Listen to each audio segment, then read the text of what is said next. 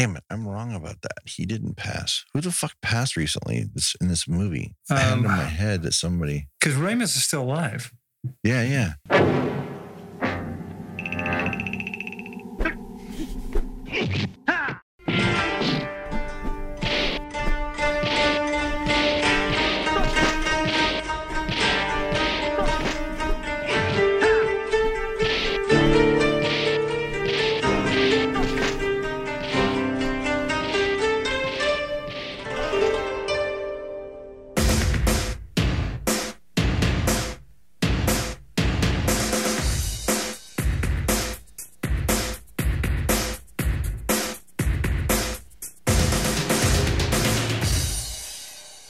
Karate in the Garage. I'm Corey Culp. I'm pretty off. We're continuing our director series with our second movie, uh, Walter Hill's The Driver from 1978. 1978. Yeah. Barely a year after Star Wars decimated the world. And then Star Wars is still in the theater at this point. Because it's when at the time movies just hung out. Either they were gone in seven weeks. That was funny back in the day when they'd have ads like that in the newspaper, back when they had ads in newspapers. And For the 12th week in a row. yeah, like it's a Broadway play or something. Yeah, totally. 52 weeks at the Fox Theater. Thankfully, this movie didn't come out until 1978, so it got a chance to kind of find its audience. And some, it didn't get a, it didn't blow up, but it made its money back. But for making almost five million dollars in 1978, it's not too shabby for a movie like this. But it stars Ryan O'Neal, Bruce Dern, and Isabella Adjani, who looks ridiculous in this movie too. Yeah, she's like 21. Yeah, she's such I a mean, baby in it. Between this and the tenant. Yeah, Um, yeah, man. She's she. You know, it's funny. It also has a very uh, not young, but I almost didn't recognize Ronee Blakley. Right. Like the first time I saw it, as Yeah. you know, because she's the mother a few years later in uh, Nightmare on Elm Street. right. Rudy Ramos, of course. In Matt this, and Clark. he comes up later on. Yeah, Matt Clark was a was a, was fun. As soon as I saw him, I'm like, oh my gosh. Okay, here's something I gotta say up front about this. I know I've seen this because I owned it. I'm telling you, dude, I filmed knees in my own ass because I don't remember anything about this movie at all. I swear. I was like, it was like watching it for the first time again last night. I was like, oh my gosh, this is great. It was so cool to experience that again and forgetting all the little things in there, everything that's come out since then, and all those n- movies that came out after, were there all their little homages to this movie. It was cool to just to see those things the, the moment they happened.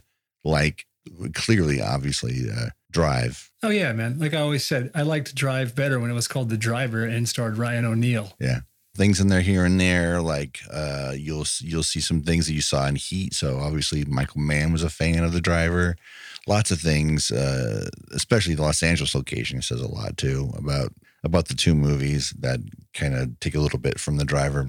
So when you see them in the movie, you're like, "Whoa, that's didn't they take that?" Of course not, dude. The movie's like fucking fifty years old, or forty years old. What's funny about this movie is it starts off a lot like those other movies, and It starts off exactly like Drive. yeah, exactly. The difference is, is It's a little more fleshed out in this movie. yeah, for for sure, And because the one's called Drive, and this one's called the Driver. I think we fall, even though we stay with the driver the whole time in this movie for, for the most part. But this one starts off and on, you know, like you said, very much more fleshed out than a movie like Drive and what the driver does when he when he's preparing for a job. But it just starts off with Ryan O'Neal playing the driver, hot wiring a car in a parking structure. And uh, back in the day when it was easier to hot wire cars before they had computers in them. Oh yeah. I mean, also it's much easier getting into a car. You know, Yeah. the lock on the door. you know, and back in the day when uh, for me anyway i was you know I was nine years old i'm like I, I don't know one car from another i knew a trans am because of movies and i knew corvettes because of movies but i don't know what kind of car that blue car was that he stole. I don't know what that was. Isn't it a Ford LTD? yeah all the cars look the same in, in the movie by that standard for me anyways because i still remember things like it was when i was a kid. But a lot of the cars you just go oh that's a car from the 70s and so you can just kind of go with that. So he hot wires the car and then we cut to a casino in in a poker room and they're just gonna. Yeah, it's like a card room, like Yeah. a, you know, more than a casino. Like there, there used to be like those things all over, like LA, like Right. card rooms. Like you have to go to Hawthorne, right at Torrance, downtown LA. Yeah, and they had them. In, City uh, of Industry. Yeah, they had them in. Uh, they had one in Simi too, up on that hill. You know, when you're driving down the 118, Mm-hmm. that hill that used to be a card room up there. Right. We're scanning around the, the poker room and cutting back, intercutting with the driver who's now parked and just pulls over and parks on the side of the street and he's listening to a police scanner. And we're intercutting between the casino and the driver. So is we see Isabella Adjani like she's at, at one of the tables playing. She gets up from the table with her chips and goes to the cage and cashes out. And just before she's getting ready to, to leave the floor, she kind of looks around, does a quick scan, and walks out the back door. And we cut to the driver, and he's just speeding down this back alleyway and crashing through a wood fence and comes to a screeching halt right in the back door of the of the card house. This is one of the things that kind of struck me funny is that why was he for guys trying to be low key? He sure made a lot of noise. Well, those the guys were late. The two guys, they they they was all supposed to work like clockwork. He's supposed to crash through the fence and hit his mark. They're supposed to be coming out, piling the car, and gone. See, I didn't get the I didn't get the part they were supposed to be like right there at that moment. Yeah, well, they, they, they he even says it. You fuckers were late. Well, no, no, he's, I, time." get, I got that part later on when he says they were late, but I thought that was like there was some time between them and then people just standing outside. No, watching. that, that's why that's why he comes barreling in. He's like comes in hot and fucking crashes through that fence, and then he just has to sit there with his dick in his hand.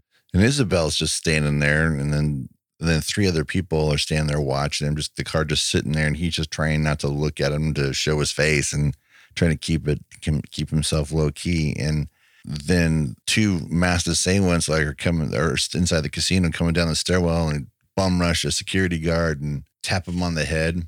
Yeah, man, a little whack across the back of the head with the thirty-eight. just ding. And this is a moment where I was talking about you. He's the both both robbers are wearing those masks that you see in Heat, and uh, I thought that was kind of a cool, like little Yeah, little nod that the Heat that Michael Mann uses from from this. They come barreling out the back door, past the people hanging out in the back, Isabel and the three other witnesses, hop in the back of the car and bolt off. And then they cut to a bar, and there's Bruce Dern playing pool. Bruce Dern is so fucking great in this movie, dude. He's just on, and he just and he never wavers. He's just No, on the whole dude, time. He's no. great He's like Pacino's character in fucking Heat. in Heat. Yeah. And they're in a bar called Torchy's, which, and this is the first time we, it's a reoccurring Walter Hill thing. Torchy's bar is in almost every Walter Hill movie. Yep. Torchy's is the redneck bar in 48 Hours. Mm-hmm. Torchy's is the bar in uh, Streets of Fire where uh, Raven Shaddock has um, Diane Lane held hostage up in the Richmond. Um, and I believe it's in a couple other. It, I don't know. There was a torch. The, Torchy's is a thing with Walter. It's a reoccurring character in his movies. right. Bruce Dern's in there playing pool, and, there, and then there's Matt Clark, dude. Matt Clark. I mean, he, it's always a joy to see Matt Clark in a movie. Dude, I love Matt Clark. Yeah, and he's so cool in this. I mean, he's he's is like he- he's he just a, he's is he a partner or is he just somebody that's working underneath him while it's I've never it's never really clear. But Matt Clark doesn't isn't particularly fond of of Bruce Dern's way of doing things. Right. Well, He's more of a by the book kind of dude.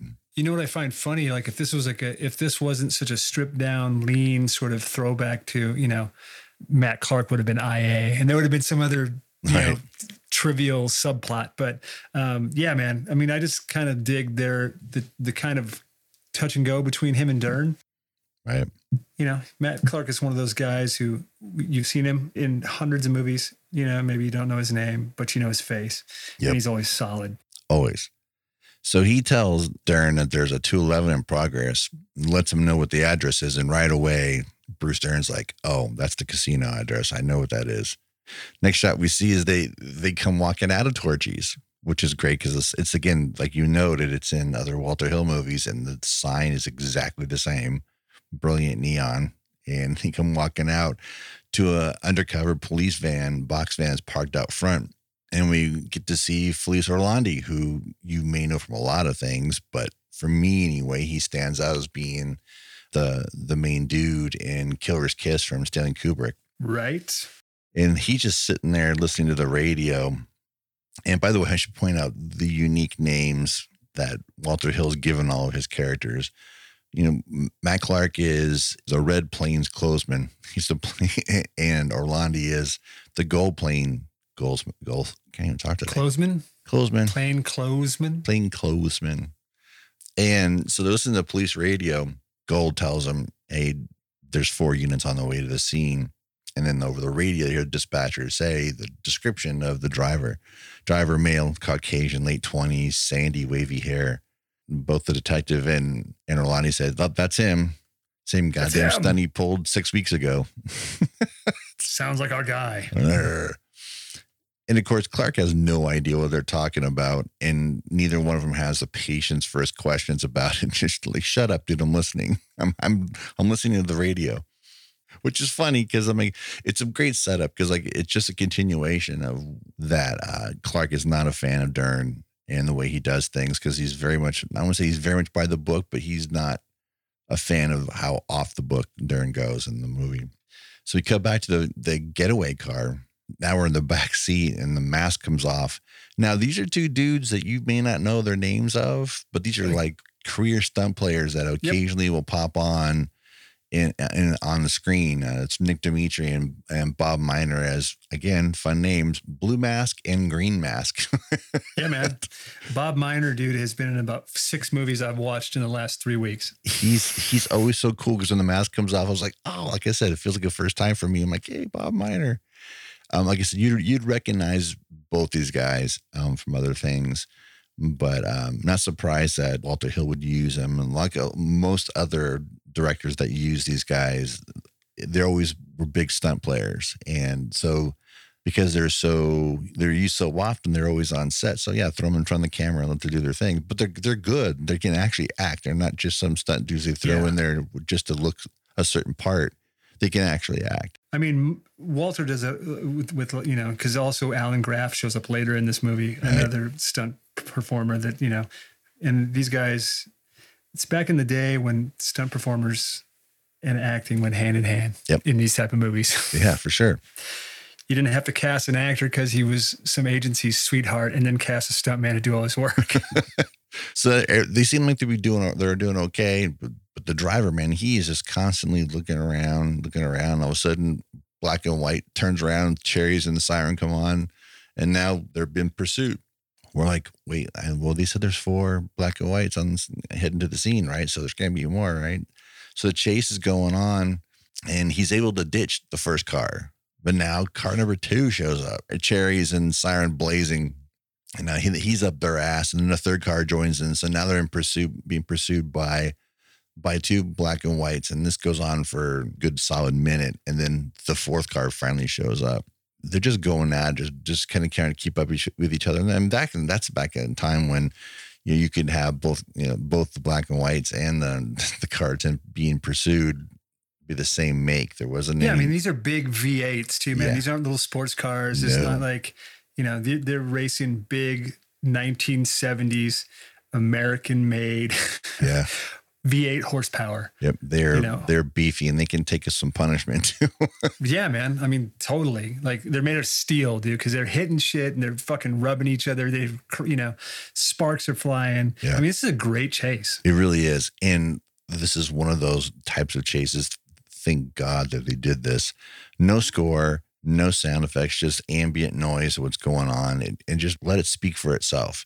Look, I love Baby Driver, but the kids, the whole kid's point of the movie was that he has to wear, he listens to music to kind of keep himself in time so he knows where he's at when he's leaving the scene. Doesn't need that. This driver just goes, I don't need music, man. just give me the road and I'll get away. That's it. So they bump into one of the black and whites into a parked car, and now they're just now it's just a couple of them in pursuit. It's a great car chase, and this is like this is usually in a in a movie like this. You're seeing this car chase way earlier at the beginning of a movie. You know, you're not getting the setup. You're just kind of just going, like you said, it's more fleshed out what's going on. You know, during the pursuit, uh, they force one of the, the the third cop car into an alley and cause it to flip over. Like that's that's a decent crash. There's a couple of car flips in this movie, and especially towards the end, I'm just Yep. Again, they, they don't do stunts like this anymore. And if you see stunts similar to this now, I'm I'm gonna bet money that they're it's all digital and there's nobody, there's no real car, there's nobody inside of it. Now just have one black and white up their ass, and then a second one finally comes up again. Like they're getting back into play, and then, and again the driver is just like he's man, he's just doing his thing. Now the cop cars, the cops are raising the stakes, man. Out comes a shotgun, man. you start taking shots at the getaway car, and then it blowing off the trunk, which goes flying. Yeah, it's a, I love when the trunk just explodes. Yeah, the night sky. Right, and it didn't just happen right away. Too, it's another thing too. If you see a trunk go flying out the back of a car in most movies, it's like it, it deliberately lands somewhere. You know, they'll do a cutaway where it lands on a parked car and the alarm goes off as somebody's getting in their car. You know, the dumb the dumb attempt at making something humorous. It's just that's what happens, man. Trunk gets shot and goes flying in the air. Yep. Again, and they're screaming too, man. And they have these locked, super wide lock shots in a lot of these, in a lot of the throughout the chase where they're taking these big wide turns and man there's no no pussyfooting around. They're hauling ass man and they're and like you noted these are big cars big heavy cars. And for them to make turns like this you man it's crazy. It's it's you don't realize how how unsafe the conditions are. So the driver takes this really sharp left and it forces two of the black and whites to kind of lose control and kind of crash into each other. Doesn't completely debilitate them but it slows them down and gives the driver a chance to kind of get some space between him and the other cars. The two cop cars catch up, but now they've lost him, and they're kind of like they're they're turning off their their cherries and everything. They're just kind of like, well, what the fuck, man? Dude bailed. And we cut to the driver, and he's sitting at the end of a dark street with his lights off, just waiting because he knows he knows he's not he hasn't gotten away yet. He can still hear he can still hear all the activity from the other the other officers and other black and whites, just waiting. And then both cop cars that he ditched turn down the street and they're heading towards him. He throws on his lights and guns it towards them. And one of two games of chicken in this movie. And he just hauling ass at him. What do you think happens, Fred? I'm going to say they. I'm, I'm going to say I, both cars peeled off, and we have some mass destruction because yeah. Ryan O'Neal is not chicken. Nope not chicken. Because I was, you know what, this is funny because it, it kind of reminds me, uh, not frame for, but it's it's set up a bit like the bus sequence in Red Heat. Yeah, you totally do. right, like cameras are you know similar positions. It's just you know instead of two buses, we have three cars. Yeah, but but the outcome is kind of the same. The two cop cars, if you will, become the two buses. Right. yeah, it's fun. Again, man, this movie is just it's so and just the like you said the lack of score and just the sound of these gunning and racing engines and the tires squealing and you know rubber on the road and um, you know these guys in the back reacting to O'Neal who doesn't fucking bat an eye and doesn't break a sweat. You know and this is all we're still in the first 12 13 minutes of the movie. Right. The movie's super lean and like we are talking about before not just duration but it, it gets to the point there's no fucking around. Again not a lot of dialogue in the movie but it's a movie. It's so we don't need dialogue all the time. Show well, it. Show I mean, it. The thing, yeah, you're you're seeing it. You know, don't this was show me, don't tell me, and this show is a perfect example of that. Yeah. And I mean, I feel like all the actors are cast, especially for the way they look. So when we see the dealer, when we see the connection, we instantly identify who they are, and we don't need a bunch of backstory or you know, we we get the information as O'Neal gets it, and we get just what we need. We don't get like there's no backstory, but this story we don't we know the backstory. Right. We got all of it with a minimal amount of uh, you know exposition, which is you know is how it should be. Right. So after the driver ditches the two cops into into slamming into those trash bins after their game of chicken, we cut to Darren Clark and Orlandi in the police van listening to the radio calls of the pursuit that's been going on. And so they just Dern says, calling the dispatch, we're gonna head over to the to the casino. So they go over to the casino. Off they go. And we cut back to the driver now, and he's at the junkyard wiping down the getaway car. you know, he's cleaning this tool that he uses to break into the car, and also he uses it as a conduit for his hot wiring like what would you call that? It's like it's like a key on one end, and, and it's just just a piece of stylized steel and just crafted yeah, steel. I'm sure there's a term for it, but it, it escapes me at the moment. Because, but yes, it's a, it's a very specialized. I feel like it's it's uh, Repo men use them, and I, there is Yeah. a name for it, but I can't you know I can't remember exactly what it's called at the moment.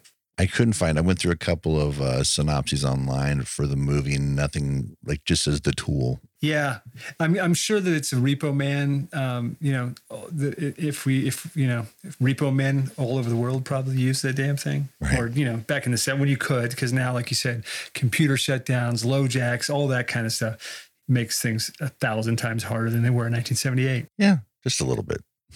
Yeah, just a bit. So he wipes down the tool and he stares at it for a moment and tosses it in the back of the car, which I thought was okay. So he's given up. This is this was this his last mm-hmm. job. That's mm-hmm. kind of like what's kind of alluding to this is his last job, and he never says it because he's a lone wolf. He doesn't answer anybody. So he throws in the back of it. But at the same time, I'm wondering: is he taunting the detective that he I think he is taunt. I think he's. I think he's leaving a little. You know, it's a little fuck you to Dern. Yeah. Who we don't know at this point. They haven't met each other. We we don't know that they've met each other, but it's clear that one is the has been in pursuit of this dude for a long time, and the pursuee knows it.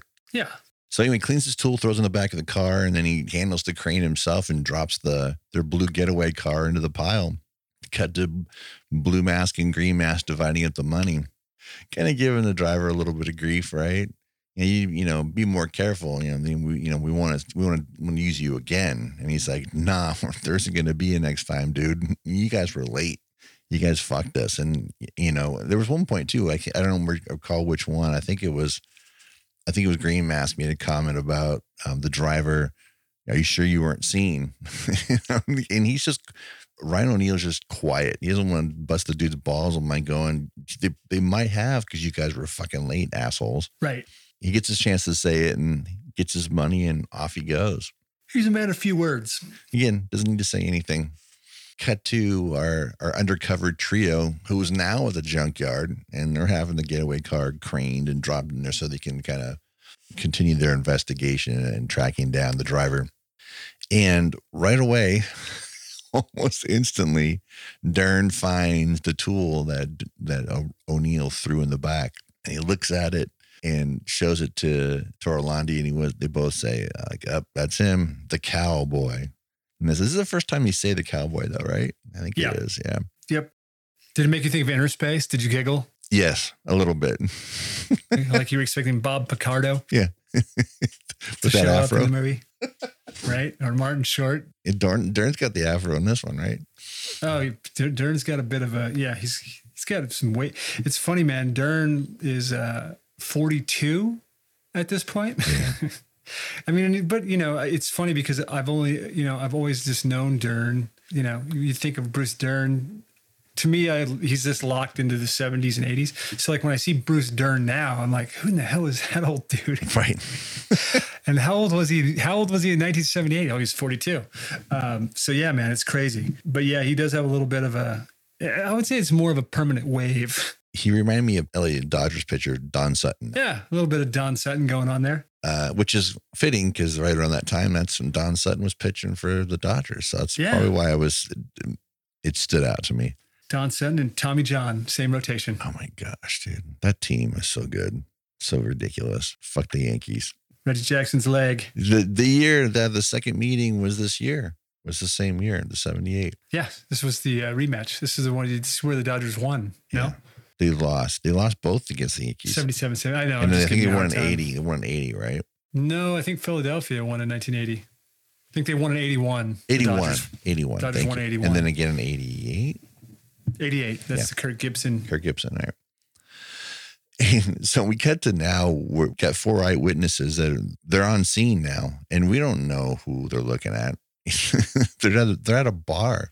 Dern is walking with them, just kind of getting each one of them's ears, like you know, take a good long look at this guy. You know, Yeah, where the fuck are they at? They're like in a warehouse. yeah, it's weird because like it looks like they're at a bar. It's it's weird. So it's so it's lit a certain way where it's really difficult to tell the location, and you there's no establishing shot prior to to that or after that for us to know what's going on. First, you see the first three eyewitnesses, the one everybody but Isabella. They get to the last guy. It's like I don't know. I didn't get a good look, but she did. She got a better look than me. He's like, who? the girl in black in the end. And they walk down there and there's Isabel.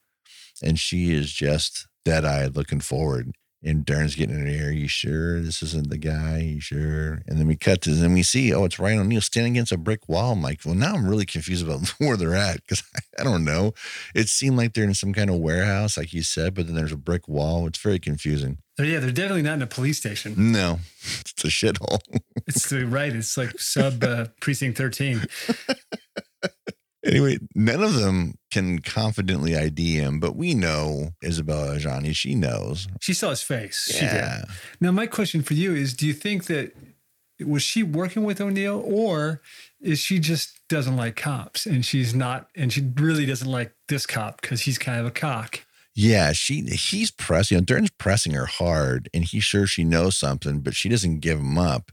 And later on, I mean, I'm jumping ahead a little bit. When he goes to pay her, I can't tell if he's paying her for an act of being hired as a, as a witness or she's being paid off to say she doesn't know who he is, doesn't recognize him. That part I was I wasn't sure about, but it didn't matter at this point because, but because you know later on when the connection's talking to to him, who did you have pay her off? Again, it's hard to tell. Like was she hired or was she paid off? Right. Like my yeah. Like was she a professional witness? So was set up for her to be so they'd interrogate her and then she could discredit it wasn't him. I don't know. I can't you know i was never uh, which is cool because it's one of the things that again it's something that's not just given to you. Right. I don't know if she's dixie or she's being paid off. I don't know which. Right. Poor dixie. Poor dixie.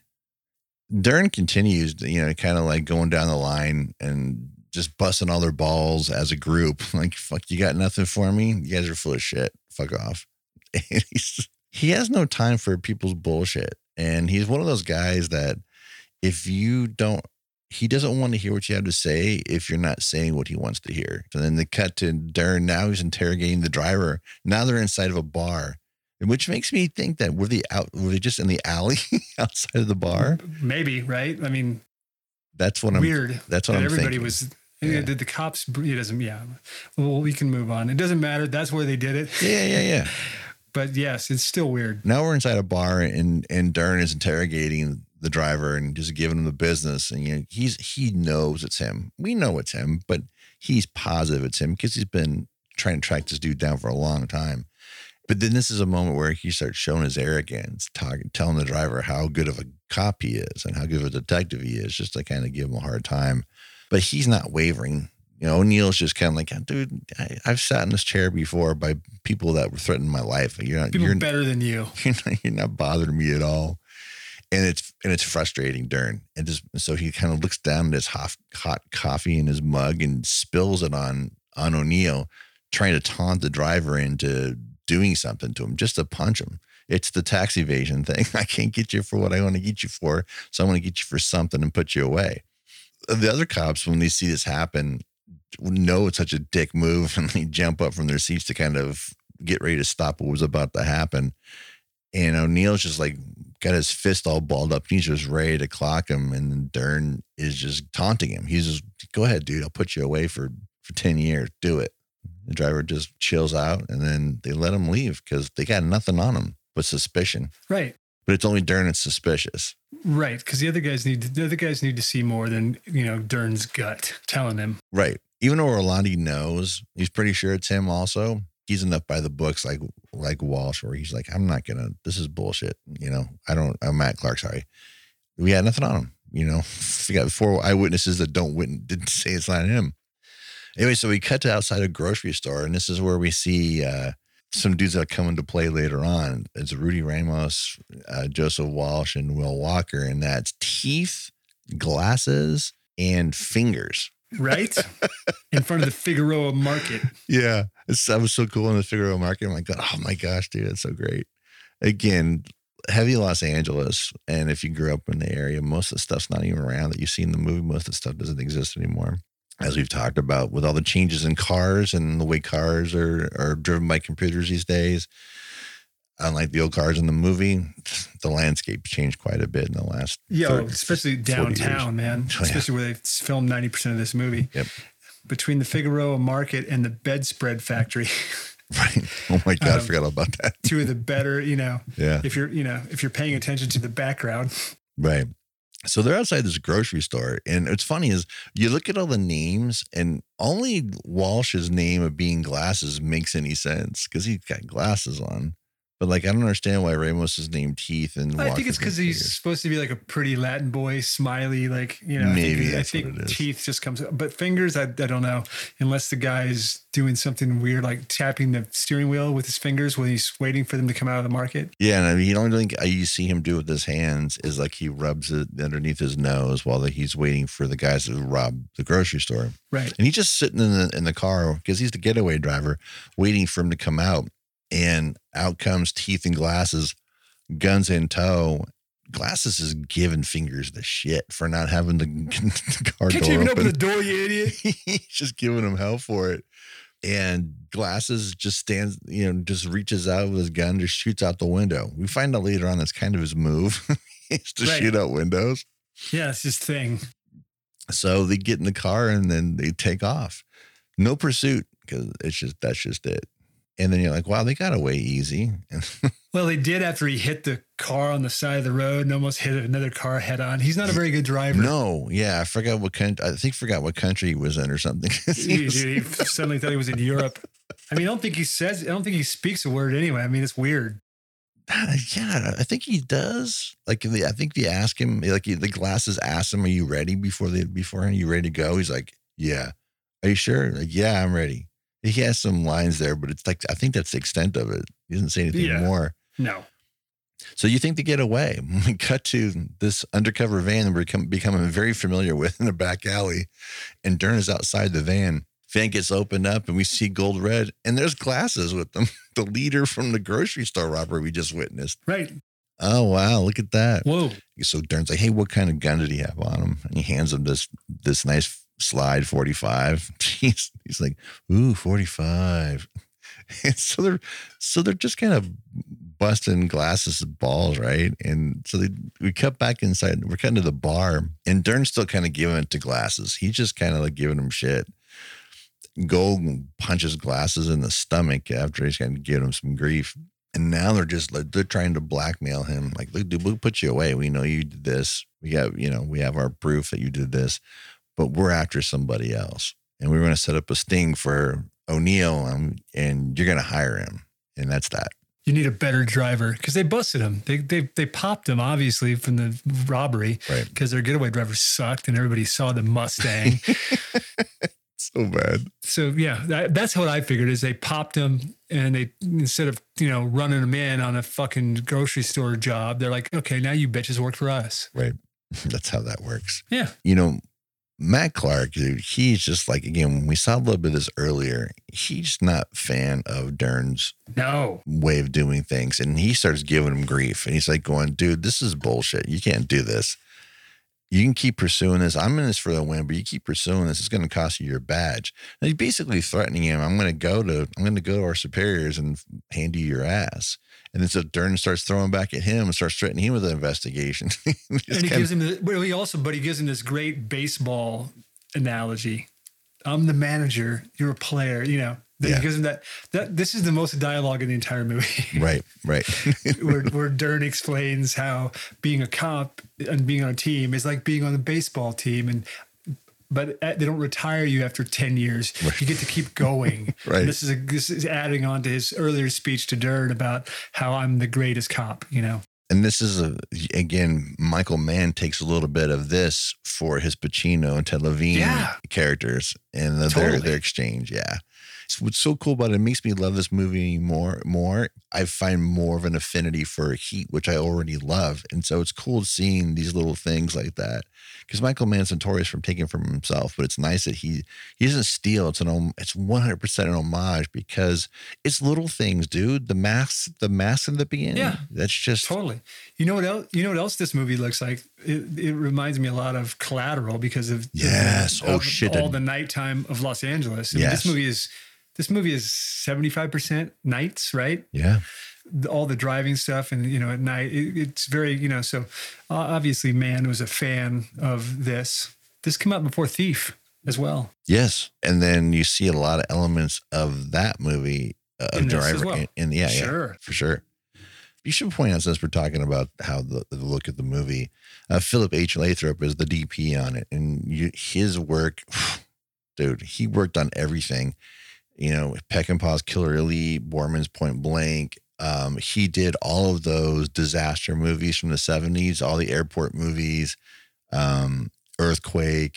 so he he was all over the place, and and uh, he has a very unique look Oh yeah. for this and the other movies and but they're all but again they all have their own tone but you can tell it's a laser movie but like you said there's two types of shots in this movie lockdown wide shots for the car chases and everything and everything else is like medium close-ups it's just because everything else we're just we want to see we're seeing facial reactions we're seeing people acting with their physical and not the words which is fucking so cool like i said there's not a lot of dialogue in this movie Yeah.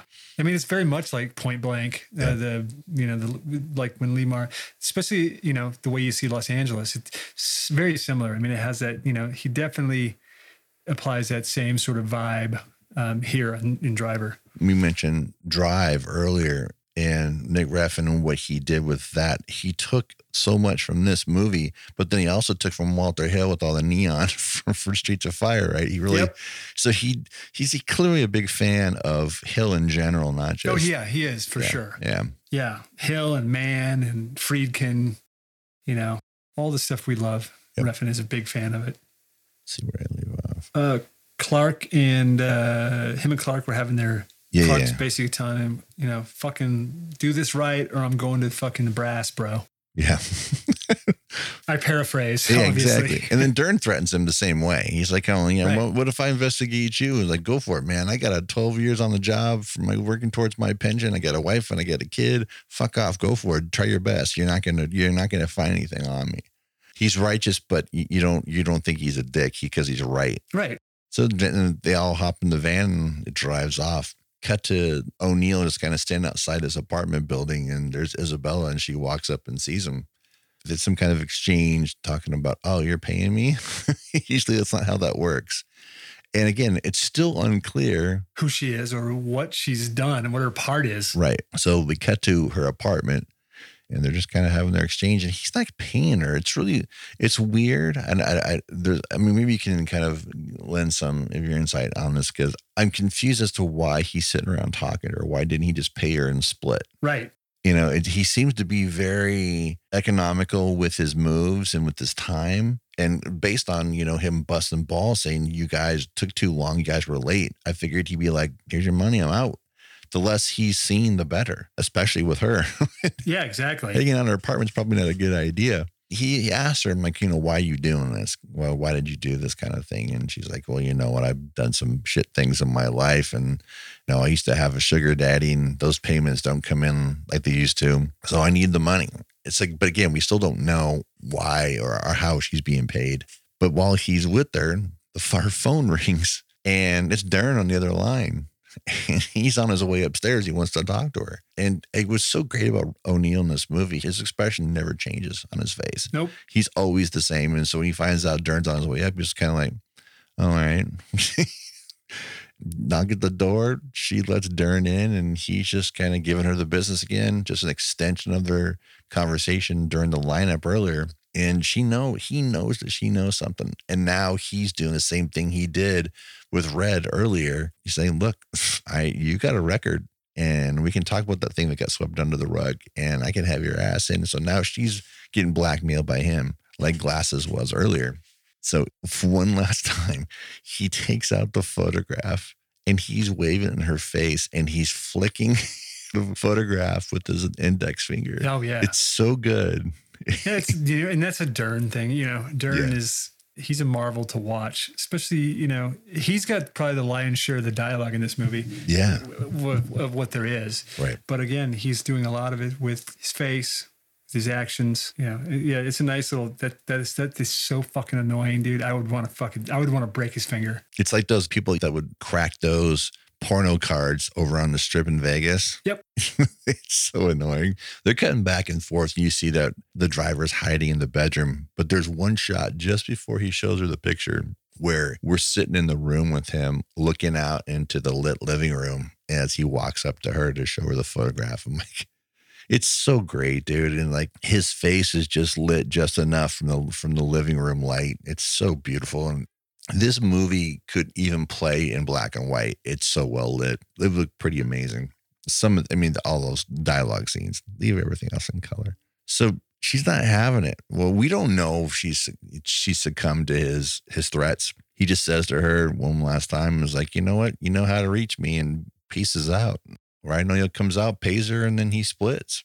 What's funny at this point now, he's you know he doesn't talk to her very much more, and just kind of gives her money and leaves.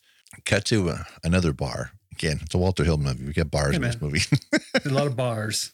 And this is where we get to see Ronee Blakley for the first time. And Ryan walks up to the bar and grabs a drink where she's sitting, and he goes and sits down at a table. And she joins him, and she starts telling him about another job. I mean, which is sounding like the sting that we're privy to. It's getting ready to take place with the police and glasses. So we're realizing real quick, like, oh, she's the connection. Of course, that's her name in the movie. She's the connection and she sets up all these deals and that's all she's just the liaison between one party want to talk to another party but he agrees to he's hearing more and more about this plan and he agrees to meet with the grocery guys and again if it's not a bar out on the street or in a parking structure this isn't the driver so we're in a parking structure again Right? And here's the grocery trio that we saw in the beginning uh, robbing the grocery store earlier on Glasses, teeth, and fingers. Now, why is fingers even there? You think after his fucking poor performance, they'd have just put a bullet in the back of his head and then it'd just be glasses. and, Yeah. uh, they don't need him. yeah I mean, they're coming for a new driver. That's the whole point. Right. And I think maybe it's because, you know, maybe if he heard about it through the grapevine that these three robbed the grocery store, they don't want to allude that maybe one of them got arrested. I don't know. Yeah, something. Who knows? They start talking to him and, you know, quite, and, and talking about him, and he gives them his rate. Of course, now they're kind of like busting his balls and like and questioning his capabilities. And he's like, Dude, this is like my favorite scene of the movie. I fucking love this scene, dude. It's so good. So he just hops in their car with all three of them and he starts driving around doing some incredible stunt driving, going in and out of pillars. And Park cars and fucking. then all of a sudden, you're like, kind of like, and it's what you expect to see. But now he's just like, then, then the fuck you moments start happening.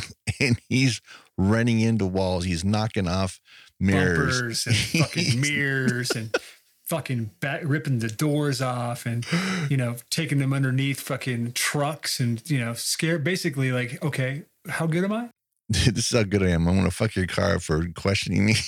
right it's so beautiful. and and basically make you shit your pants he's slamming the front bumper. He's slamming the back bumper. He's, I mean, he fucks the car up good.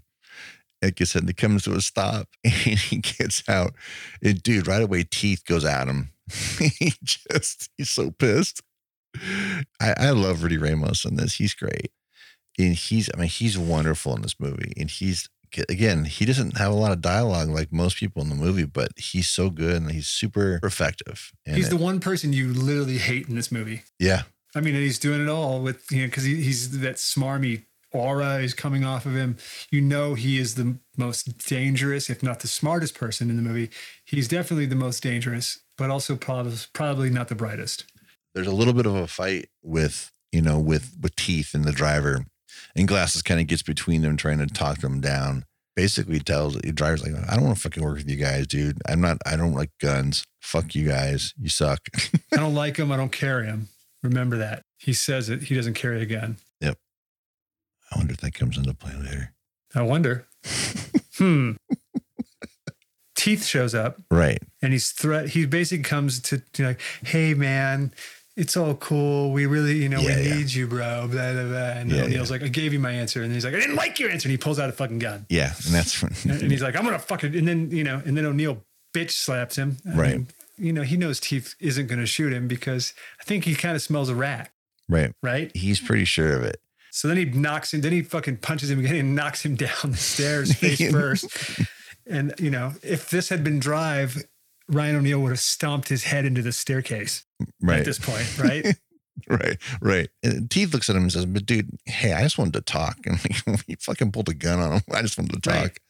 but he beats the shit out of him and he just says I'm, I'm doubling my fee and you can't be part of this job it's funny that he senses a rat but he just thinks that it's a different person. He he thinks that it's teeth. He thinks teeth is is the one setting him up. And glasses tells Dern that that you know the driver's been hired and we're on. And then this is another great exchange with the detective and glasses. And glasses just like, man, if you if you if your cops show up on the scene while I'm trying to rob this place, there's gonna be a gunfight, man he just goes right at it, dude. He just fucking lays it out there. And then Dern grabs him. Right? Like he's going to drop you. He's going to throw him off the building. Right, right. I'm just going to let you go, dude. And he's no guns. No guns. Just tell me where you're meeting. That's all I need to know. We cut to a bank is being robbed and we see glasses and fingers come rolling out, right? And Fingers, man, he's got a problem, man. He doesn't know when to keep his fucking mouth shut. he's just kind of taunting That's what I him. said. Should have, they should have put a bullet in that dude. Yeah. You know who Glasses reminds me of? He reminds me of uh, what's his face from RoboCop. He reminds me, yeah, Clarence Boddicker. Yeah. Yeah, a little bit. I was thinking the same thing, except for uh, Kurtwood is way cooler than this Oh, cat. Fuck yeah, he is. he looks more like a dad than Glasses, but he, but that's Right. why he. But his that's steely. it's scary. That's why it's scary. His steely delivery in RoboCop is just what's that's what's missing from Glasses in this. Yeah. But Glasses just kind of he's but he's a wannabe Clarence. He's not capable of being Clarence. He Right, wants he to be, but he yeah. can't be. People don't take him that serious. No, He didn't have the juice. because he looks like the dude from Jaws too. Or I was going to say he looks like uh, he looks a little bit like J.K. Simmons in. Um, he had hair, and I was like, "Whoa!" It was Hair. long, and yeah, he had long hair, and he was like uh, setting up his buddy. I get now. I'll have to now. I got to find it because I mentioned it. God damn it! Nah, come on now. I'll I'll just do it quietly. So Glass is just like going, you know, fuck you, dude. You can talk some shit, and he puts a, like three slugs into his stomach and grabs the the other bag, and and as this is happening, the driver comes screaming up and pulls in front of the, in in front of the bank. He hops in and he kind of goes, yeah, yeah. He's meeting us around back, and he's going to meet us in the back or something to that effect. He's because he wants to know where the fuck fingers is. So they go take off, and I, by the way, it's, it's a nice little moment because this is a reminder of how the casino job should have gone down Yeah, absolutely on time. on time. So they get to the meeting point and there's another vehicle there. So there's some kind of, they move, they're switching vehicles. And Glasses tells the driver, Yeah, I'm working with the cops. and he's like, Oh, man. But right now, you know, Dern is at another place. I told him to, meet us at a different location. He's waiting for us and he's never, we're never going to be there.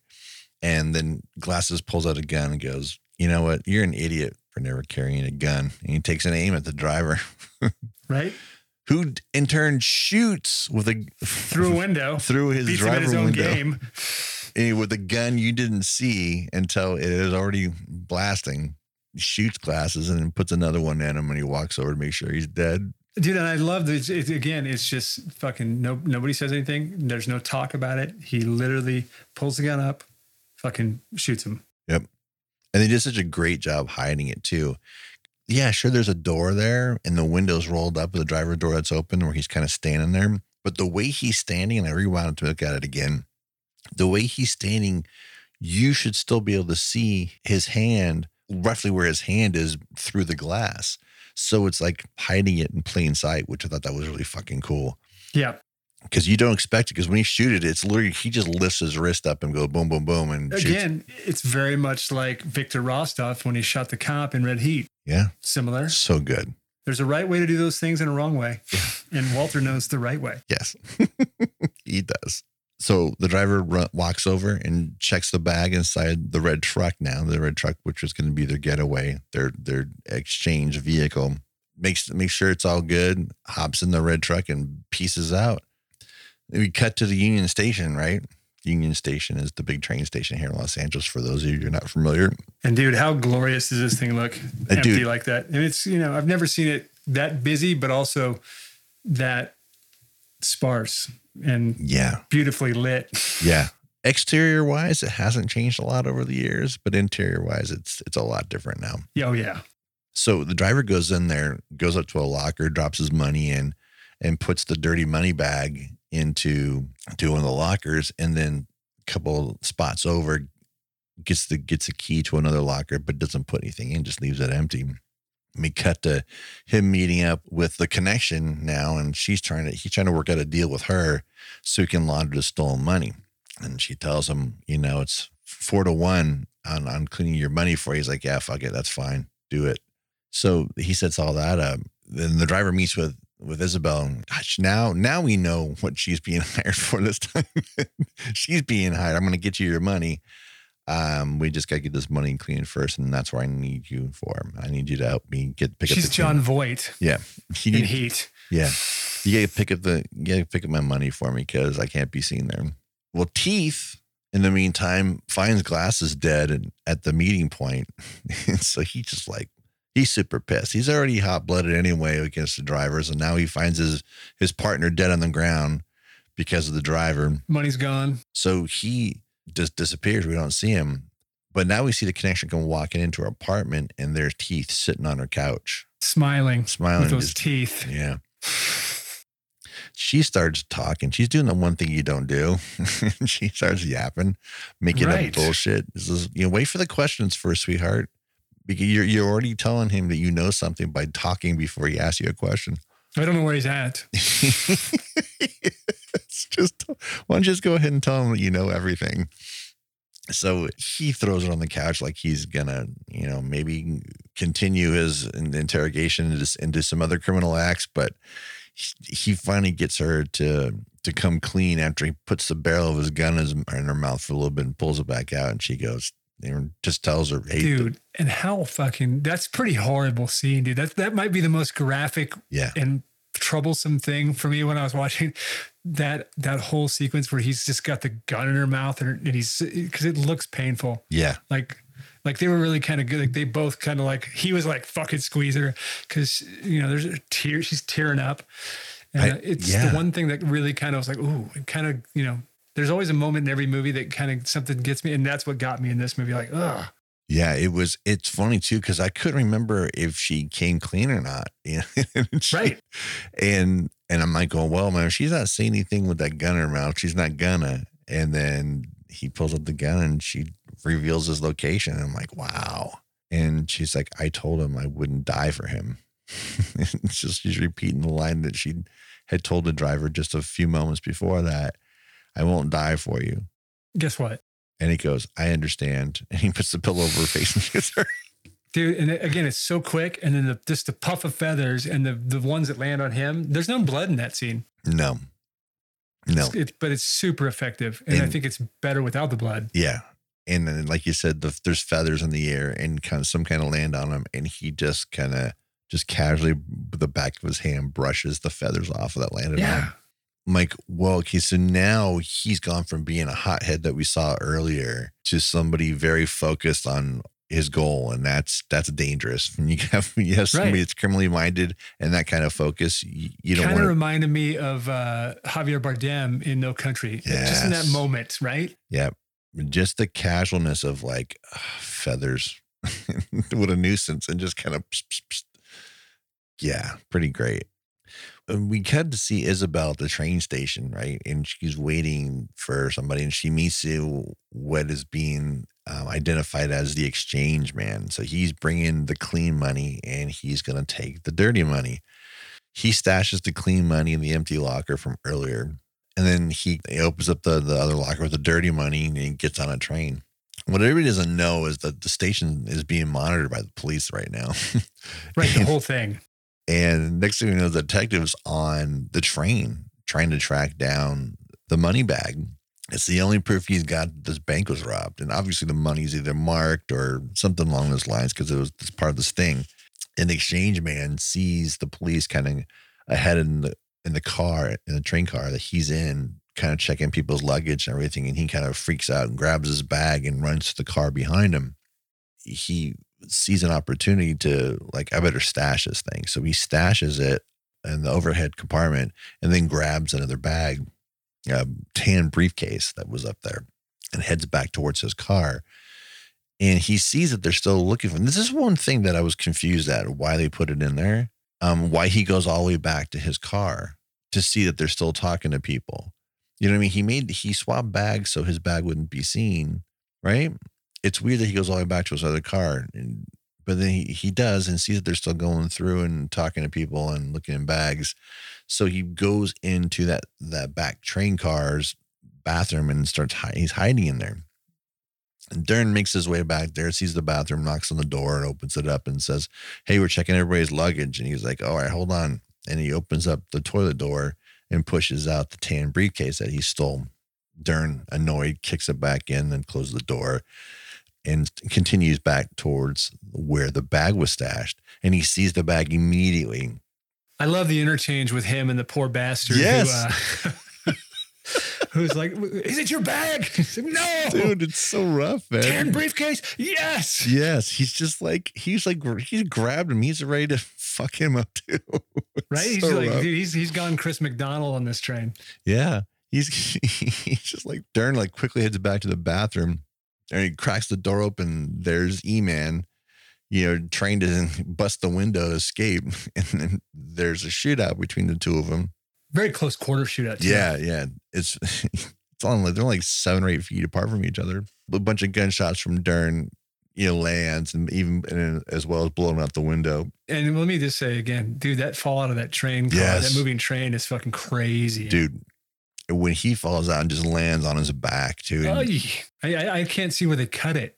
yeah, I, I couldn't either, dude. It was like he lands on his mark and everything. So I don't, I don't know. Can Yeah, it- man. And you know it was his mark because it was that one spot was lit. It wasn't like he just landed. right. Yeah. Yeah. Oof. Again, prop to the stunt guys, just like with Red Heat. Fuck, man, just wow, good stuff. We cut to Teeth now, and he's he's with, with Isabel, and he's like snags her purse that has the clean money locker key in it, right? And he runs and hops in the getaway car with another driver. Now this is so now he's got himself a new driver. Obviously, it's not Fingers because Fingers is dead over in the bank. And fingers couldn't drive for shit. And we know Fingers sucks. So Isabel says says to the driver, like, oh yeah, dude, she just he just took off. He stole my purse with the key in it. So they go hop into the red truck and chase after him again in the final chase of the of the movie. Oh, And- dude, and this is a great. I mean, the, the other ones leading up to it were great. This one is fantastic. Right. And as we talked about earlier with Red Heat and the comparable with the bus, with the buses, this is exactly like the ending to Red Yep. Heat. Exactly. and it's fine. It's fucking it, when you, it's it's okay to kind of borrow from yourself, especially Yeah. if you up the game. And Red Heat Yeah, ups the game from this, but this is still fucking killer for this kind of thing to happen in '78. Again, On a $4 million movie. yeah, a time when stuntmen stuntmen ruled. This is why the movie Hooper was made. 100%.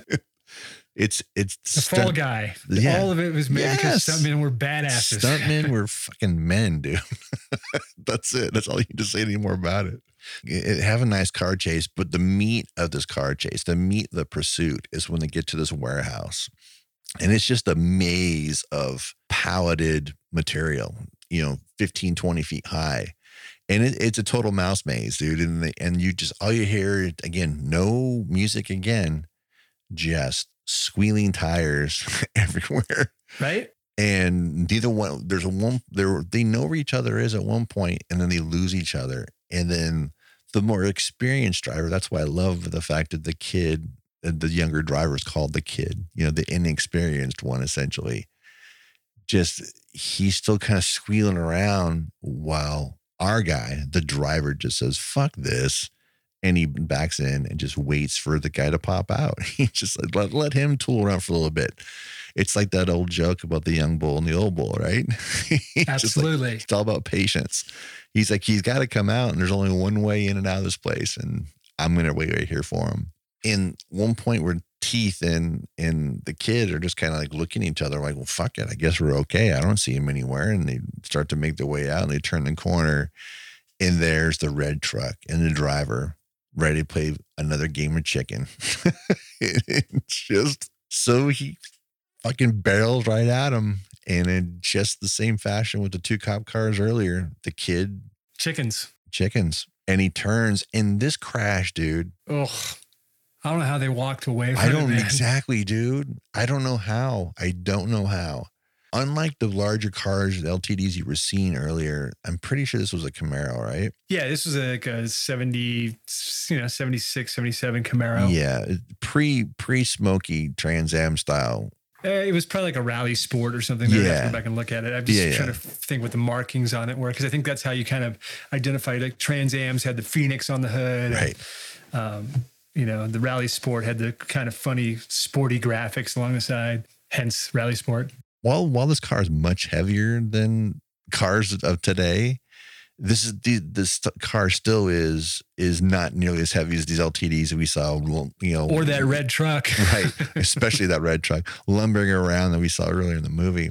So when it it turns and the, the hood lands on this like embankment, like where the trucks would normally like big trailers would normally pull in to allow them to load the pallets with pallet jacks. Oh, Um, and he just it lands in a way I'm like going, man, I know these guys are really well planned out, but did that really go the way they wanted it to? right? it sure looked like he hit in a way that you've never seen a car hit before. And it, like you said, I thought the same thing. I'm like, fuck, did anybody, did anybody get hurt like really bad? Cause it was a nasty crash. It was, yeah, man, it was gnarly. So they, they both kind of climb out of the wreckage and Ryan is like standing above them because the car is down inside this lower area where you normally would have the trucks pull up. And he's just standing there. Teeth has a gun pulled on him. He's just like, "You give up, man. this is you. You're this isn't gonna work for you." And Give up. and he and he's not doing it. And that when he when he says give up, I'm like, wait, that's a cop thing to say. I thought that was funny. Yeah. And then he's like, no, raises his gun up and then and then forces the driver to shoot him, and he kills him. Poor Teeth, he's dead. Poor teeth. Finally, Yeah. son of a bitch. And the kid walks up and just goes, dude, hey man, I'm just a driver. They hired me. I had nothing to do with anything else. Nothing to do with any of this crap. And O'Neal clearly identifies with this young driver, right? And he just tells him like, go home. He's such a He tells him to go home like he's talking to a 13 year old. yeah, exactly. Go That's home. exactly how I wrote it too. I go home like he's his dad. And home. dude, I love the way the kid runs. He just turns and he hand, he brings him the purse and he turns and runs. right. And they they stay on him like you see him running down through the chute. He hurdles up onto the top, and then they just stay on O'Neal. And the kid is running all the way until he turns out of the warehouse. Right. And then what I thought was so neat was basically like that he like he scared him out of the out of the job, Right, out, out of the straight. career. And what's funny is, ironically, this is the last thing this dude has credit for in IMDb was this Scared him out of Hollywood. Scared him out of Hollywood. he saw what happened with that car and was like, "Man, I don't want to do movies like this. This is scary." He was almost killed. the driver and the player. I can't. I know we've been referring to Isabel as as her real life name, but sure, her character in the movie is listed as the player, which is why I don't know why I kept referring to her as a dealer when it clearly is she So was a the player. The player. anyway, so the driver and the player head back to Union Station to retrieve the clean money from the locker. She walks off to the side, and the driver goes and opens up the you know the locker. But just before he opens it, he turns around and looks, and it's a dead, it's empty station. There's one or two people walking around, but it's there's nobody there. It's quite a bit difference between the hustle and bustle we saw earlier. And he kind of senses something, which is what why he turned around. Look, there's nobody there. I'm like, all right, I'm good. I have nobody around me. Opens up the locker, looks into the bag, and then turns around to see the detective. And like 20 cops just stand there Right? waiting to arrest him. It's it's like that moment in Hudson Hawk where they like you know they snap their finger and then you know all the dogs are standing on in a triangle formation like a 100%. cheerleader. Oh, just instantly like boom, they're all there. And then he's just kind of like, and then again, steely Ryan O'Neal walks over to Dern, and Dern's just strutting like a cock in a hen house, right? Oh yeah, dude. I mean, the only thing he doesn't do is start fucking walking around like Charles Durning in Best Little Whorehouse in Texas. yes. He's got him and he knows it. Well, hands him the bag and he looks inside. The bag's empty. And the look on his face, man, Dern's face. Yeah. It's so great. And and the beautiful thing is, is like they never say, did the the exchange man fuck them? Did did Isabel get the money already? Did they hide? Was there an exchange we didn't know about? You know, Right. but I thought that was really smart for Walter Hill to have the player with him in that car pursuit at the end, so you wouldn't think that she Went back and she, yeah, she absolutely. did the swap. I think what it comes down to, I, I love the ambiguousness, but I've seen and I saw two different note, you know, synopses of it, and one said that the money's gone for some unknown reason, and somebody was alluding to that it was the the exchange man that that just showed up with an empty bag. I took it as there was never any money in there. Right. That's kind of my my take was that O'Neal and uh, Johnny. So you know, we see it's you know we, see what we're supposed to see, and we're you know we we're supposed to believe that the money. But I I, I kind of think there never was the the money was never in the locker. Right. Although when the exchange man looked at it, he you know it's weird. well, yeah, no, uh, there's definitely the dirty money was was legit because that you know that right there is dirty money. there is dirty money, but there was never any clean money, at least not at the Union Station. right. Um, I still, you know, my take is that the money's somewhere, and it it was just that it was his way of basically telling Dern to fuck himself, Absolutely. and allows him the his op- opportunity to to leave. Once Isabel sees like like the bag is empty, like or the reveal is there, and Dern is already you can see the look in his face. She walks out and she like leaves casually, just very much in the steely way that Ryan O'Neal presents himself in the entire movie Yeah, she just turns. just turns and bails. And then, I mean, what's so great about it is, dude, the driver literally leaves Dern holding the bag. Yeah, absolutely. and I love that when, when, when Bruce Dern's leaving the Union Station, he just like drops the bag as he walks Right. out. Because he doesn't want to hear anything from Matt Clark. Yeah. Matt Clark is just going to give it to him. And he just goes, I'm not fucking this. I'm done. Yeah. And then that's, I mean, what a great way to end a movie. Yeah.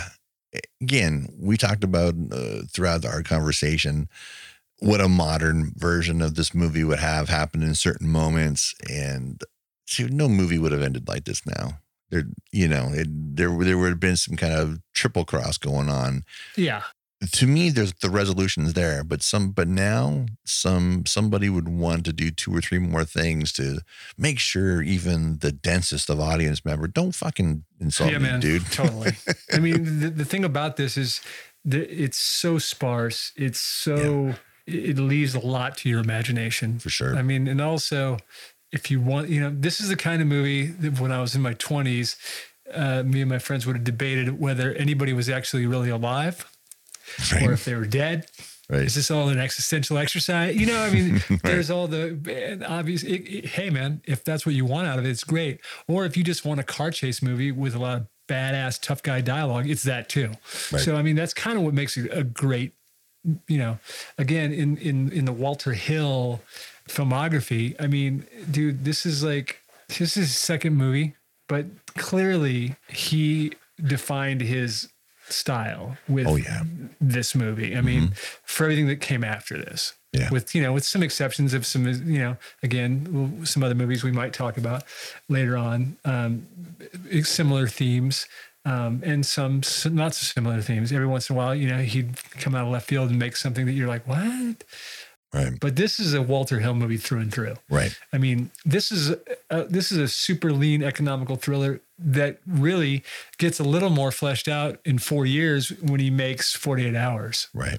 I mean, it's you know, not saying the storylines are similar, but the the approach to the filmmaking Yeah. and storytelling. Right. And the way I look at the end of this movie is this when he dumped his tool with that first job that we see, I think he was done. Yeah, I, I, I he was retiring. I think he was done.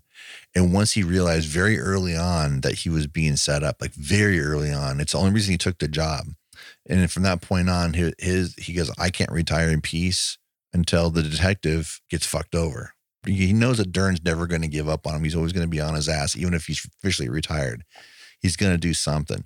So from the moment where he finds out about the new job, he knows it's a sting. He knows what's happening yeah, absolutely. and he didn't care about the money. That's why, like, like, like you were talking earlier, maybe there wasn't any money. Maybe there was no clean money. Maybe the whole thing was just to set up for him to set up Dern to look like a fool. Then he can walk away, and which is that's how I interpreted the ending of the movie. Exit strategy. yeah, Yeah, because he didn't need the money. Like I said, he he'd already stopped. He'd already retired, but he had to play the game. I double my fee, do all this stuff because that's what he would have done if he was still in the Right. game. Yeah, right. Otherwise, you know, otherwise they're on to him. yeah, again for a second movie, man, yeah, it's pretty great. Um, I want to point out too that you know longtime collaborator Lawrence Gordon was the producer of this as well, and um, there's so much this, and it was the beginning of a uh, of a lifelong career the two of them had together too. Moving on, you know, that I mean, this same year too that this movie came out, their their scripted their script for Alien came out with Ridley Scott directing, and this was basically 76 to 77, 78 is where Walter Hill and Lawrence Gordon's career really took off. And yeah, it's cool watching a movie that's right there the beginning of it. You know, watching a movie that they wrote called Alien become this big hit at the same time he's directing his, his second movie and that it's super well received all right things considered they rolled right in in 1979 also the warriors right i mean you know so as Alien was being made, they were shooting the Warriors up in you know New York. Right. It, you know, and then a couple years after that, 48 Hours made them both a lot of money, and you know, yes. sort of solidified the beginning of you know a long run of you know successful producing and directing, and it's crazy. Right. I should also point out too. Uh, we mentioned Hooper earlier. Lawrence Gordon was the EP on that as well. And these both both movies came out the same year, and the end also came out the same year. So he was a producer on the end also. So he, clearly Lawrence Gordon was very tight with with with the uh, with with stuntmen driven features. Yeah. And, oh, and yeah. Rolling Thunder the year before that, obviously Hard Times in '75. But yeah, and but he is all over the place too. But he he's he uh, produced everything that Walter's done like we mentioned 48 hours streets of fire brewster's millions you know he he did a lot of stuff and their career together has been something else and you like i said you'll see you know lawrence gordon's name is on all the movies that we're going to be talking about because yep. they're producing partners together one of the greatest uh, one of my one of the greatest nights I ever had at the New Beverly was going to see a um, it was it was they were screening the Warriors and the Wanderers together. Oh, that's great. They had uh, Remar, Walter, and Lawrence Gordon doing the uh, introduction, and they introduced the Warriors, and then they you know they did a kind of a wrap up at the end. And some of this, I mean, you could just tell, man, they, these guys have worked together for a long time, and the, the stories were they were amazing. It was it was one of the the best. I mean, I wasn't going to miss it, man. I would have I would have fought my way in to get in there. right. But yeah, I mean, these guys. I mean, I just looking at the things that you know that, that they brought us over the years. I mean, you know, if Walter never directs another movie, uh, there's plenty to go back and revisit. I mean, there's things we're not even talking about. I mean, he wrote the screenplay for The Getaway. Yeah. Hickey and Boggs, another, you know, early, I think it was Robert Culp directed it.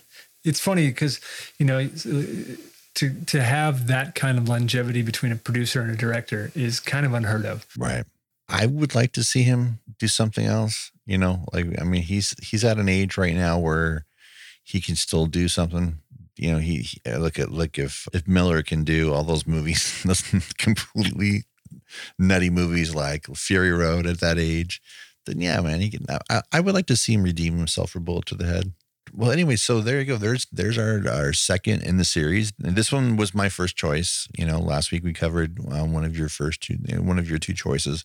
Ironically, this was supposed to be our first one, right? we were, yeah, because we were going to go uh, chronologically. Yeah, and it didn't work out that way because I think I gave my copy away, so I had to wait for a new copy to come. And my DVD wasn't terrible, by the way. It was, but it was a flipper. Right. The uh, yeah, you have the same one I do. Yeah. It, right. The the uh, the four by three versions on one side. right. The, uh, right. Which is super. But it's a pretty good quality DVD, man. It the is. picture quality shocked me. It is, and there's only one shot where I thought that it was little crabby, but I just think that I think the master might have been. I think the I think the image was blown out, and they were just trying to get the color timing on just so you could still use the shot. But for the most part, yeah, the movie still works. I mean, I would love a Blu-ray of this movie. Seriously, I mean, if it looked this good, you know, with the, such a lower bit rate, I really want to get a copy of it. So I wish it was streaming because I would have just bought it. I would have bought an HD version of it just so I could have it. Uh, we need a new, we need a re-release of this. I know it came out at one point, but we need a re-release. Dude, like you can, yeah, look at it. Go on eBay and try to buy a copy for the one of the Twilight copies. like a hundred bucks. Yeah, I'll pass. I mean, honestly, there, I don't think there's anything so extravagant on the disc that I would want to pay a hundred bucks for it. I mean, somebody should, yes, somebody should repackage this. Shout somebody. Yeah Make it make it a fair price. I don't mind paying 20, 25 bucks for it. I mean, Shout is taking. They've they've got they've they're, they are, they've done some great Walter. They've done uh, a really good Brewster's Millions. They did that Streets of Fire. Um, you know, I would imagine that there's going to be a 48 Hours or a Warriors. Although Paramount owns the Warriors, and it seems like it might be Yeah. one of the movies that they do. They're a little uh, when they're you know they're doing their boutique releases. Maybe they'll do the Warriors. I hope so. Uh, so anyway, so there, there you go. Um, and uh, we won't tell you what the other two are coming up because that's the fun of waiting, right? Yeah, totally. Come on now, you got to tune in. Fortunately, I have those other two movies. I don't have to worry about chasing them down. Um, but believe it or not, this was had I not given my copy away, I would own everything that he's done, with the exception of of the assignment. You know, I do. I mean, I do own Bullet to the Head because I bought it blind because it's Walter Hill, dude. Why? Why would I? Right? And it's like, Why and wouldn't you? But uh, yeah, I mean, it's funny. I think I own everything except for I, I'm having I had I had hard times, and I can't find it. I don't know if I loaned it. I might have loaned it to Zach, so I'm gonna have to look and see. You know, I'll, I'll have to hit him up because it was one of the first Twilight discs I bought. Well, maybe maybe with uh, Twilight changing hands, maybe we'll see some things that were already considered OOP. You know, maybe we'll get them re-released again, and maybe not so limited fashion. We'll see, and maybe get the rights back to it because all you have to do is just re-release it. it's no big Yeah. deal. I mean, you know, they've they've done it before. I mean, I, I'm shocked that it wasn't. I guess they didn't have any copies of it. That's why, because they they did all those uh, at the end. They you know they they threw out whatever 70 copies of this. We have 44 copies of the train, but all that shit went so quick, man. Unless you were like fucking on it and Right. you know right in the moment. But I don't think the driver was part of that. No, I think, you know, it was. I think the driver they did the you know 3,000 because the driver's got such a cult following, man. yeah, I think it was. I think it was long sold out before the. Oh uh, yeah, I mean, well, they say that all of them were because you know when I, I, I mean I, I remember trying to get a copy of the train, uh, you know, and they're like, oh no, there's no nothing available, and then you know, to the, like there were forty suddenly somewhere from somewhere. We Found found, them in a a box. Found them in a box in the warehouse. See, For, for somebody who used to work retail, I used to pull that shit all the time. I found a box. yeah, of course. No, you Dude, we used I, to do that selling concert tickets. I I my stash. It's my stash that I had in the back. Um, all right. So anyway, if you want to follow us on social media, you can follow Corey on Twitter at Corey Culp or the official at Karate Pod or in Letterboxd at Corey underscore Culp. And if you'd like to support us on Patreon, that'd be pretty awesome. If you could, uh, if you want to, that was at patreon.com slash KITG podcast. If you want to follow Freddie, you can follow me at Raven Shaddock on Twitter or Rock and Roller 33 on your Instagram or at Tom Cody on Letterboxd. Tom Cody. Tom Cody. So it's our move now to repeat it every time. Tom I guess so. Yeah, sure. Especially during Walter Hill month. Yeah. Hey, we're we're loving the shit out of doing this series. I think we're gonna keep on doing it. Yeah, I think you know. I mean, I'm enjoying the shit of it. It's fun to watch, like you know, films from you know some of these directors that we've grown up and loved. You know, and watch films, watch their films from you know, you know, 12 years apart. Like Red Heat was 10 years after The Driver, Crazy, dude. That's right?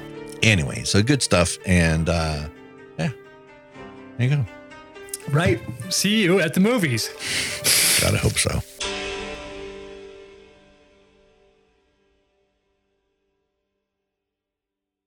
Dude, did you see the uh, Beyond Fest Drive-In Summer Series that's just dropped? The Lost Boys and Fright Night.